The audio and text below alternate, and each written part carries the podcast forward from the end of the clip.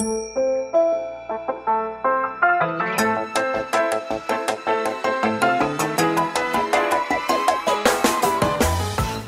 lieve luisteraars, welkom bij de Stories of Inspiration podcast van What's Your Story.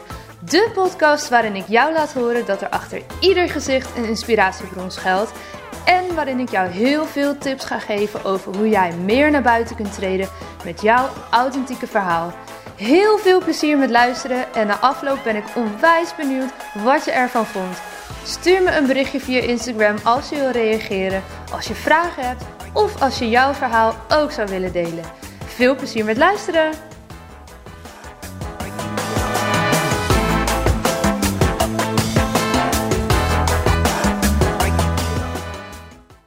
Welkom allemaal bij deze nieuwe podcast, Cadeautjes Podcast. Vandaag heb ik een interview met Lotte Carina Vaartjes, 22 jaar. En zij kreeg ook een cadeau in het leven waar ze niet op zat te wachten. Daar gaan we het vandaag over hebben. Uh, we gaan het er uitgebreid over hebben wat dat cadeau was en waarom ze het zo belangrijk vindt om dit nu te gaan uitpakken en te delen met de wereld. Um, Lotte, welkom. Naamgenoot, leuk. Dankjewel. ja, toevallig. Ja. Um, een aantal weken geleden kreeg ik van jou een lange mail waarin jij vroeg: Hey, ik wil mijn verhaal meer naar buiten treden. Kan je me daarbij helpen? Um, kun je jezelf misschien eerst aan de luisteraars even voorstellen en vertellen nou, wie je bent en waarom je deze mail hebt gestuurd? Nou, ik ben dus Lotte. Ik ben 22 jaar en ik werk als afdelingsassistent op de chirurgische oncologie. En uh, waarom ik dus nu met mijn verhaal naar buiten kom, is omdat ik uh, negen maanden geleden na mijn operatie. Uh, te horen, of tenminste negen maanden geleden ben ik geopereerd. En negen maanden later kreeg ik te horen dat de operatie niet voldoende had geholpen. Dus dat ik nu aan de hormooninjectie zit. Um, en um, ja, daar zakte de moed mij een beetje van in de schoenen. Dus ik dacht, ja, hoe ga ik, dit, uh, hoe ga ik hier het beste van maken? En omdat ik in de zorg werk, wou ik heel graag mensen helpen. En uh, zodoende is mijn uh, idee ontstaan om het met de buitenwereld te delen.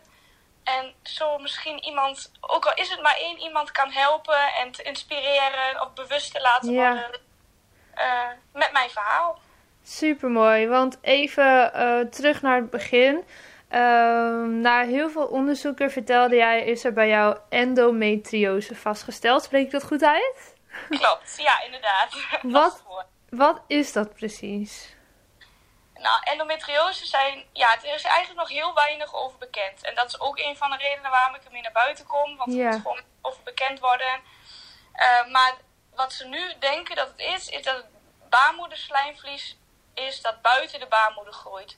En dat kan door je hele buik zitten. Dus op je middenrif, op je darmen, op je organen. En als je daar niks mee doet, dan kan dat gewoon heel veel schade aanrichten. En heel veel kap kapot maken. Um, en zelfs leiden tot onvruchtbaarheid. Nou, daar schrok ik natuurlijk enorm van. Dus, ja dat uh, snap ik. Nog zo jong en dan dat, je hoort daar helemaal nog niet mee bezig te zijn eigenlijk. Nee, precies. Dus ja, ik vind het wel belangrijk dat uh, vooral jonge meiden uh, op tijd aan de bel trekken, zodat er nog iets aan gedaan kan worden.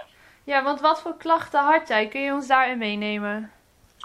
Uh, de klachten zijn eigenlijk heel verschillend per, per vrouw en lopen ook heel erg uiteen. Het begon bij mij met uh, uh, toen ik voor het eerst überhaupt ongesteld werd, dat ik gewoon zo ontzettend veel pijn had dat ik niet eens meer kon lopen, dat ik moest overgeven, dat ik flauw viel van de pijn. Ja. Ik was echt acht dagen in een maand uit de running. Um, nou ja, dan ga je daarmee naar de huisarts en dan krijg je de pil voorgeschreven. En dat werd dan van acht dagen naar vijf dagen. Dus het werd wel iets beter. Maar goed, ik dacht gewoon, uh, ja, dat, de een heeft er meer last van dan een ander. Dus het zal wel bij mij horen. En uh, naarmate de jaren verder verstrijken, dan toen kreeg ik last van mijn onderrug. Uh, ik was ontzettend moe. Ik kon de dag bijna niet rondkrijgen. Uh, dus op een gegeven moment ging ik zo vaak naar de huisarts om Ja. bloed te laten prikken, om onderzoeken te laten doen. Maar ik werd elke keer weer naar huis gestuurd. Maar ja, je bent jong en je bent gezond en er is niks. En, uh, Ja, dat was dan echt in je tiende jaren, even om een beeld te schetsen, toch? ja, Ja. klopt. inderdaad. Ja, dat was in, mijn tienerjaren. Nou, nou, ik was elf volgens mij toen ik opgesteld ben. Dan Ja. mijn. Dus eh, je wordt eigenlijk naar huis gestuurd met het idee dat je je een beetje aanstelt. Ja, hoe was dat dan voor jou? Ik kan me voorstellen dat dat heel vervelend is. Heel frustrerend. Het is, on, ons, het is echt eh, het onbegrip, dat is misschien nog wel meer, eh, nog wel erger dan alle klachten die erbij komen kijken. Ja. Gelukkig had ik heel, heb, heb ik hele lieve ouders die altijd in mij hebben geloofd. En mijn moeder die heeft op een gegeven moment ook gezegd: Lotte, we gaan erachter komen wat er is. We, we vinden de oorzaak wel. Ja. Dus dat heeft mij er echt wel doorheen geholpen eh, in die periode. Ja, want ik kan me voorstellen als ouders dat je ook denkt, ja, leuk en aardig dat mijn dochter ongesteld wordt, maar dit is niet normaal. Precies, inderdaad. Ja. Ja, en dan gaan er ook andere dingen onder lijden, hè? Want je sociale Ja. leven gaat, eh, gaat wat minder. Je, komt minder naar, je gaat minder naar buiten. Eh, ik ondernam bijna niks meer, omdat het gewoon niet haalbaar was. Ja, en dan ga je al snel denken als je al zo vaak bij de huisarts bent geweest. En het is goed allemaal, want dat is wat ze je zeggen. Dan denk je al snel van, ja, misschien is het wel... eh, neem ik wel te veel hooi om mijn vark en is het iets psychisch. Dus je gaat een hele andere hoek zoeken. Ja, wat deed dat met jou dan? Ehm, nou ja, ik dacht, ja, ze zouden wel weten waar ze het over hebben. De huisarts Ja. in dit geval. Dus eh, laat ik maar me doorverwijzen. Dus ik ben eh, op zoek gegaan naar een goede psycholoog. En eh, ik heb daar maar, eh, ik heb daar ruim een jaar bij een psycholoog eh, gezeten en gepraat. En ja, wat dat dan hielp. Ja. Heeft Ja. je dat nog iets opgeleverd of, of niet echt? Nou, achteraf wel. Want natuurlijk, je leert daarin eh hoe je met je gedachten omgaat. Hoe je Ja. gedachten je gevoel beïnvloeden. Dus ehm, nu ik weet wat ik heb, gebruik ik toch nog af en toe wel die Oh technieken. ja, ja, wat nou precies. Ja, dus ik Ja. heb daar uiteindelijk wel wat aan gehad. Ja, nou ja, in die zin is het natuurlijk, eh, er rust nog steeds een beetje een stempel op, maar het is denk ik voor niemand kan het kwaad om eens een paar gesprekken met een psycholoog te hebben. dat heel, eh, dat voor sommigen heel goed is. Ja, precies. Maar hey, en hoe is dat toen, toen verder gegaan? Want op een gegeven moment eh, ben je er toch achter gekomen wat het dan wel was. Hoe ging dat? Ehm, nou, toen ik, bij de, toen ik een doorverwijzing verwijzing kreeg eh, van de huisarts naar de gynaecoloog, Mhm. Eh, toen heb ik een echo gehad en op de echo was ook niks te zien. Eh, maar die, de gynaecoloog nam mij wel zo serieus dat hij zei van ja, ik adviseer toch een kijkenoperatie, want dan weten we het zeker. Klachten zijn dusdanig dat ik dat wel zie zitten met jou. En toen zei ik, nou doe maar, kijk maar gewoon van de binnenkant. Misschien vind je wel wat, dan, dan zie je het altijd meer. En mijn onderbuikgevoel heeft altijd al gezegd dat er iets niet goed zat. Maar goed, ja, dat, daar kun je niet zoveel mee. Van ja, bij de huisarts kun je niet aankomen van ja, mijn gevoel zegt dit. Ja, daar heeft de huisarts niet zoveel aan. Nee, want uiteindelijk ben jij zelf ook hiermee naar de huisarts gegaan, toch? Via, omdat je bent gaan googlen. Ja, klopt inderdaad. Met een zere schouder eh, als ik ongesteld was. Dat vond ik een hele rare combinatie. Ja. En eh, toen dacht ik, nou laat ik eens gaan googlen, want eh het is toch wel gek. En als Mhm. eerst bovenaan stond endometriose en onvruchtbaarheid. En toen heb ik gelijk, mijn moeder zei, want ik was helemaal klaar met alle specialisten. En ik, ik had al gezegd, ik doe niet meer. Ik, eh, ik accepteer het wel gewoon dat het is zoals het is. En toen heeft mijn moeder er toch nog op aangedrongen van... ja, als dit het wel is, dan ehm, moet je daar zuinig op zijn. En print het maar uit en ga naar de huisarts. Dus dat heb ik toch maar gedaan. En Ja. toen zei de huisarts ook wel van... ja, dit lijkt inderdaad, eh, inderdaad wel veel op. Dan geef je dan doorverwijzing. Jeetje, maar na al die jaren, want hoe was dat dan om dat dan ineens te horen van je huisarts? Nou ja, mijn huisarts zei eigenlijk nog niet heel veel. Hij zei van ja, nou ja, je krijgt die doorverwijzing wel. En toen ben ik naar de gynaecoloog gegaan en die Ja. zei na een echo nog steeds van er is niks te zien. Ja. Dus ja, dan weet je eigenlijk nog steeds niet of het, of het endometrio- endometriose is of niet. Ja. Dus het is nog steeds heel erg vaag. Ik ben er pas achter gekomen op het moment dat ik echt, dat ik daadwerkelijk geopereerd ben. Ja. En ik eh, ontwaakte uit mijn eh, narcose. En toen zat mijn vriend naast mijn bed, want de, de gynaecoloog heeft hem, belde hem dan als eerst. Mhm. En die, heeft mij, die zei van ja, je hebt het inderdaad. Eh, en daar ben ik pas achter gekomen dat ik het echt daadwerkelijk heb. Ja. En toen, hoe is het toen dan verder gegaan? Want dan heb je die diagnose, maar daarmee is het probleem natuurlijk niet opgelost, neem ik aan. Klopt. Ehm, hoe is dat dan verder gegaan? Nou, toen heb ik die operatie gehad. Eh, dat, er stond twee weken herstel voor. Het was ik vond het een pittige operatie, maar ik was er vrij snel weer bovenop. Mhm. En na die operatie, ehm, ja, ik was een nieuw mens, zeg ik elke keer. Ik was echt herboren. Ik voelde me zo ontzettend goed.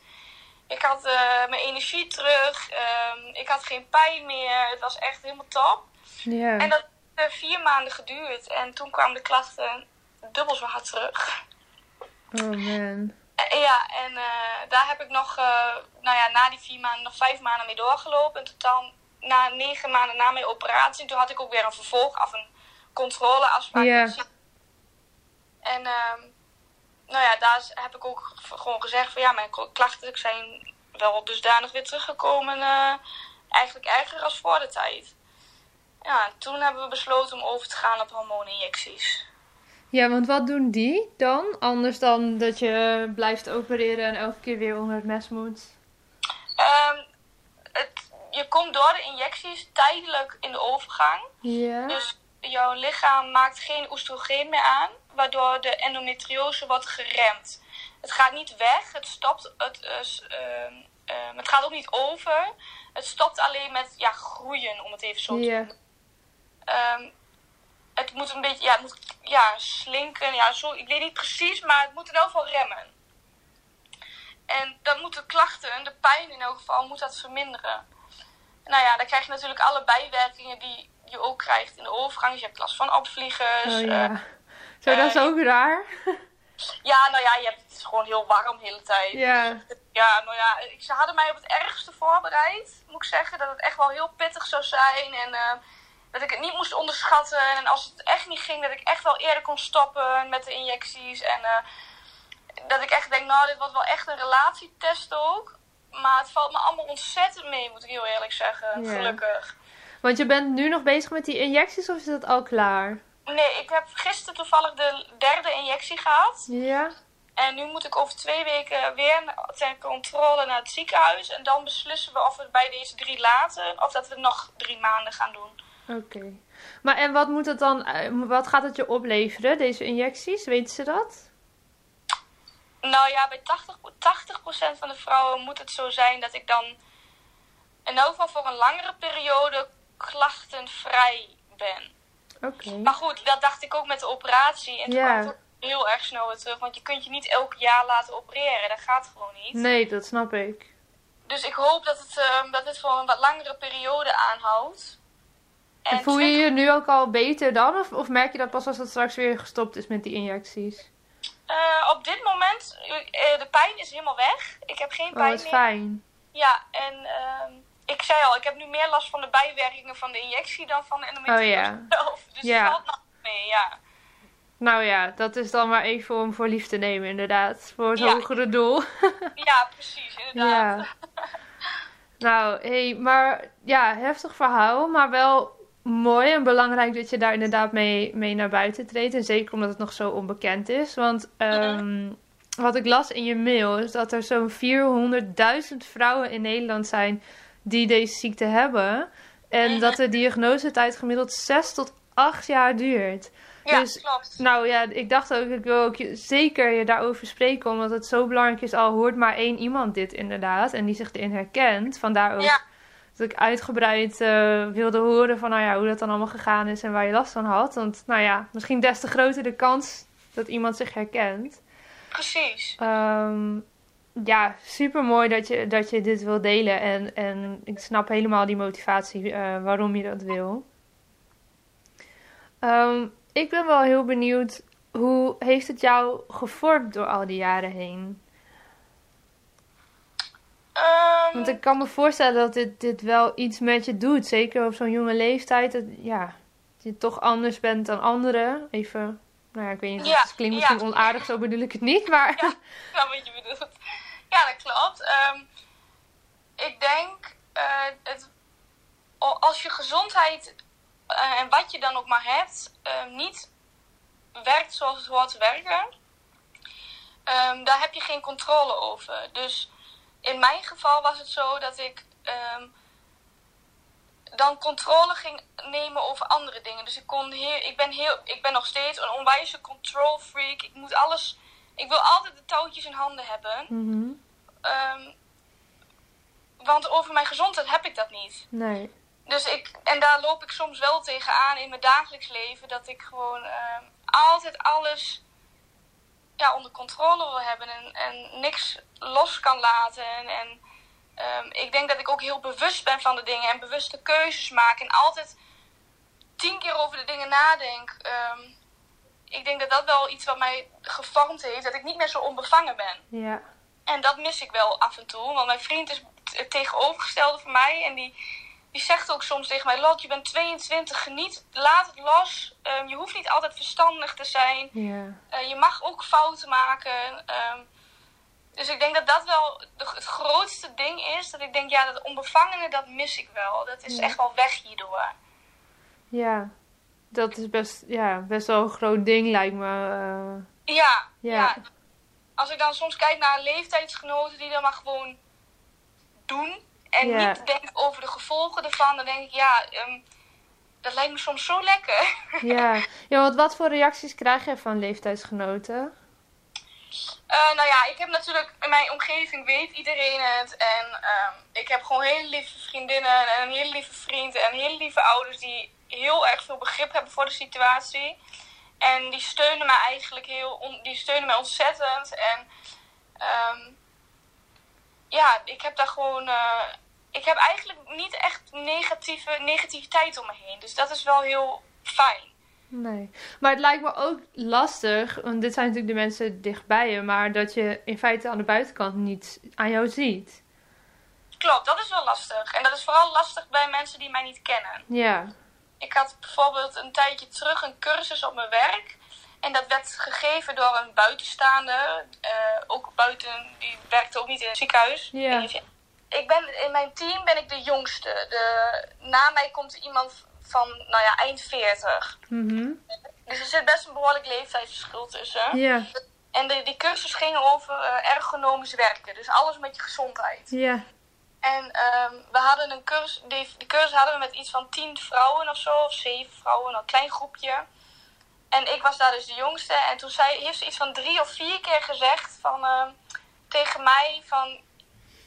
Ja, maar jij weet nog niet hoe dat voelt. En ehm, jij hebt het waarschijnlijk nog niet Oh. ervaren. En eh, dat komt bij jou allemaal nog wel. En toen dacht ik na de derde keer van, nou, als het nu nog een keer zegt Ja, dan dan... zeg ik er wat van. En toen, eh, na de vierde keer, zei ik van, nou ja, ik wil toch eventjes iets uit de wereld helpen. Ja. Maar toen heb ik dus gezegd, vertel wat ik dan had. Nou, ze wist niet waar, ze had, kreeg een rood hoofd en ze begon te stotteren. en, maar een excuus, dat, dat kwam er niet. Oh, echt? Wat slecht. Ja. Toen had, en, dat, en ik was er ook echt wel een beetje naar van. Dat ik dacht van, ja, maar je kunt niet zomaar oordelen als je iemand kent. En als je iemand... Kan gewoon niet, dat kun je niet doen. Nee, en als je dat tot vier keer toe herhaalt en er vervolgens op aangesproken wordt. Ik bedoel, ik kan me nog ergens iets voorstellen dat dat gebeurt, maar zeg dan tenminste sorry. Precies. Ja. Stel dus tegen, dat je tegen een vrouw zegt, oh ben je zwanger? En ze blijkt niet zwanger te Ja. dat is ook helemaal kut. Oh, ja, Dan zeg je toch ook sorry naar de hand. ja, dat. Dus Mag ik wel- hopen. dat zijn wel momenten dat ik het wel, ja dat zijn, dat Ja. lastig. Ja, snap ik.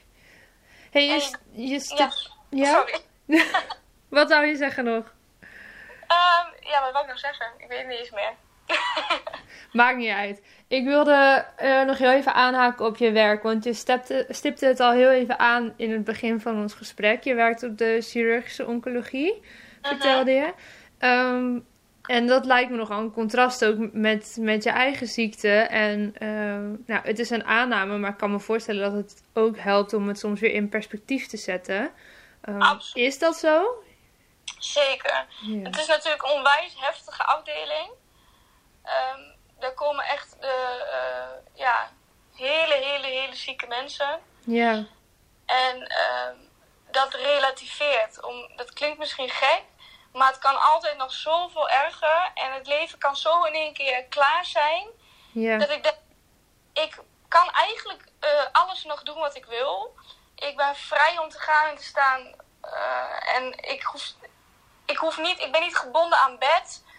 Ehm, dus dat is ook wel weer dat ik denk, ja, het klinkt heel cliché, maar het leven is kort. En het kan morgen in één keer afgelopen Ja. zijn. En dus ja, dat, dat is wel, ehm, daar helpt mijn werk mij zeker bij. Ja, want wat, wat heb jij daar allemaal van geleerd? Gewoon jouw eigen ziekte in combinatie met het werk wat jij nu doet? Dat, het, ehm, dat ik daar ook zomaar kan liggen. En dat het Ja. allemaal niet vanzelfsprekend is. En dat wist ik natuurlijk wel, want dat ervaar ik zelf ook. Maar dat is, dat, ja, als je ziet wat, waar ik mee werk, dan, eh, dan is dit niks wat ik heb. Nee. Dus en dat is wel, eh, ja, daar ben ik me dan elke keer wel weer van bewust als ik eh, naar mijn werk ga. Ja, snap ik. Lijkt me een- ja, een bijzonder contrast eigenlijk. Want Mhm, Ja, het werk wat je doet, kan je dus fysiek wel, dat lukt wel, begrijp ik hieruit? Nou, ik werk bewust, en dat is wel, ik werk bewust part-time. Ja, Fulltime niet haalbaar is. Ehm, en dat is haalbaar. Part-time is werken is haalbaar. ja, wat Maar dat fijn. is wel een bewuste keus. Ja. ja, maar echt wel heel wel mooi en vooral ook bijzonder vind ik dat je nou ja, juist dit werk eh, bent gaan doen. Eh, wat natuurlijk fysiek lijkt me pittig is, maar ook mentaal heel erg pittig is. Terwijl Ja. je ook gewoon met je eigen nou ja, shit moet dealen, zo gezegd. Ja, klopt. Ja. Ja, het is, eh, het is lichamelijk zwaar werk, dat klopt. Eh, gelukkig heb ik zes uursdiensten, dus ik ben of de Oh, ja. ik werk wel onregelmatig, maar ik ben of de ochtend of de middag vrij. En dat is eh, waarom, het vol is, waarom ik het vol kan houden. Want ja, ondanks dat het een hele pittige afdeling is, is het wel heel erg dankbaar werk. Ja. En daar, krijg je ook, daar krijg je ook gewoon energie van. ja, snap ik. Mooi Ja. man. Super knap dat je dat, eh, dat je dat doet en dat je dat weet te combineren. Vind ik echt mooi om te horen. nou, dankjewel. Hey, ehm, om nog even terug te komen op, eh, op jouw cadeautje waar je dus niet op zat te wachten, eh, wat je wel hebt gekregen. Je bent nu langzamerhand bezig om het nou ja, te ontdekken en om het uit te pakken. Ehm, Mhm. Wat ben je allemaal tegengekomen in deze eerste paar nou ja, maanden, bijna een jaar denk ik dat je het nu weet? Heb ik dat Mhm. goed uitgerekend? Wat ben je allemaal tegengekomen en wat zou je daarvan uit ook kunnen meegeven aan degenen die nu aan het luisteren zijn? Nou, ten eerste, luister alsjeblieft naar je gevoel. Want 9 van de 10 keer zit hij gewoon goed. En laat mensen je absoluut niks wijsmaken. Want ehm, ja, je hebt niet voor niks instinct, instinct gekregen, denk ik wel. ja. En ehm, ja, wat, was, wat volg je nog meer? Ja, nou wat je tijdens het nou ja, uitpakken van je cadeau, om het even in, symbolisch te verwoorden, eh, Ja. wat je bent tegengekomen en, en dus ook wat je zou kunnen meegeven aan degenen die aan het luisteren zijn. Dit waren al twee hele mooie trouwens. Ja, ja inderdaad. Luister vooral naar je gevoel. Ik denk dat het wel een van de belangrijkste is. Ja, En ehm, als je überhaupt en als je erachter bent wat je hebt, of even denken, hoe zeg ik dat? Eh, ja, dat, dat een ziekte, wat je ook hebt, jou niet def- definieert. En dat jij er zelf voor kiest hoe je daarmee omgaat. ja, Dat is denk ik ook wel belangrijk. Want ik, ik ehm, toen ik dit naar buiten bracht, toen dacht ik van ja, ik ben, ik wil niet gezien worden als een 22-jarig chronisch ziek meisje, maar als een jonge vrouw met een verhaal. En ja, ik denk, als je je mindset verandert, dat het allemaal, ja, dat het wel helpt in eh, hoe je ook naar de buitenwereld overkomt en hoe je er zelf mee om kunt gaan. ja. Ik vind het echt onwijs mooi dat je dat zo, zo vertelt, want ehm, nou ja, je kent natuurlijk ook eh, een deel van mijn verhaal en ik heb precies diezelfde worsteling gehad in die zin van ja, weet je, je, je bent jong en je hebt een chronische ziekte, in mijn geval reuma. Ehm, ja, en dan, weet je, je ziet het niet van de buitenkant. Je wil zelf niet zielig gevonden worden, want je kan ook heel veel nog wel. Eh. En dat stukje van ja, een jonge vrouw met een verhaal zijn en daarmee een voorbeeld kunnen zijn voor anderen. ehm, dat is zo belangrijk. En, en daarom, ik kan het ook niet vaak genoeg zeggen. Dank je wel dat je dit deelt. Want mijn motivatie waarom ik met heel What's Your Story ben begonnen. En waarom ik mijn verhaal naar buiten heb gebracht. En waarom deze podcast er is. En waarom ik doe wat ik doe. Is omdat ik zelf die voorbeelden zo ontzettend heb gemist. Toen ik Ja. 16 was en die diagnose kreeg. En dacht, oké, en nu? Precies. Wie zijn er nog meer jong en hebben een vergelijkbaar verhaal, maar maken nog iets van hun leven? Hoe doen Ja, ze dat? Wie zijn ze? Ehm, Precies. ik heb mijn suf gezocht en ik kon het niet vinden. Ja, het is heel lastig, want ik had toevallig van de week een ehm, of een tijdje terug een bijeenkomst van de endometriose stichting. Ja. Eh, en dan zeggen ze van ja, word lid van een vereniging. En maar wat ik daar heel erg ervaren is dat als je heel veel, nou in dit geval vrouwen met hetzelfde probleem bij elkaar zet, dat het elkaar versterkt. En vaak in het negatieve. Oh ja. De een heeft het, al, heeft het nog erger dan de ander. Ja, ja, ja. Ik dacht, ja, ik wil toch dit op een andere manier, op een positieve manier uh, inderdaad uh, naar buiten brengen. Ja. Dat je er wat aan hebt, in plaats van dat je je nog zieliger gaat voelen. Ja, precies. Ja, want daar heb je uiteindelijk helemaal niks aan. Nee, precies. Die dagen kunnen we voor onszelf wel creëren, dat je even onder het dekbed kruipt. Ja, Daarvoor hoef je niet eens ziek te zijn. Nee, precies. ja, want die zijn er ook, als we even heel realistisch zijn natuurlijk. Ja, tuurlijk. Maar ik denk, ja, weet je, wij hebben die misschien iets, iets vaker dan gemiddeld. Maar ik denk dat ieder mens dat heeft. Dat ze zeggen, nou, vandaag even niet, gordijnen dicht, Netflix aan. Het is wel even Ja. goed zo. Is ook menselijk natuurlijk. Precies. Hè? Je hoeft niet, chronisch ziek voor te Nee, precies, daarom. hey, ehm, ik wil je onwijs bedanken dat je ehm, dit deelt. eh, dat je dit interview met mij wilde hebben. En ehm, dat je een voorbeeld bent voor heel veel jonge vrouwen in jouw geval, denk ik. eh, om met hun verhaal naar buiten te gaan treden. En om, nou, misschien, wie weet, luistert er iemand met herkenbare eh, klachten. Of die iemand weer kent, die al jarenlang met problemen rondloopt. En die toch eens even gaat googlen. Ehm, ik hoop het. Ik hoop het ook. Is er nog iets wat ik vergeten ben aan je te vragen? Ja, wat je zegt, ik had zelf ook iemand gehoord. Ik had ook zelf een artikel willen lezen eh, vijf jaar geleden. Daar hadden we Ja. nog eerder. Had veel ellende bespaard. Precies. Ja, en al is het, weet je, het is deels dat je dan misschien eerder had geweten wat het is. Maar ook ehm, gewoon zien dat je niet alleen bent in die struggle. Ja, Dat er zoveel jonge mensen zijn die iets hebben wat hun belemmert, maar die toch nog een heel tof leven leiden en er iets moois van maken. ja, precies. Ja, dat was hem weer voor deze keer. Dankjewel voor het luisteren en ik hoop dat je hebt genoten van deze podcast. Wil je me helpen deze podcast te laten groeien? Laat dan een recensie achter via iTunes of deel in je Instagram stories dat je hebt geluisterd en vergeet mij niet te taggen. What's your story? NL. Zo kunnen wij er samen voor zorgen dat er meer en meer inspirerende verhalen gedeeld zullen worden.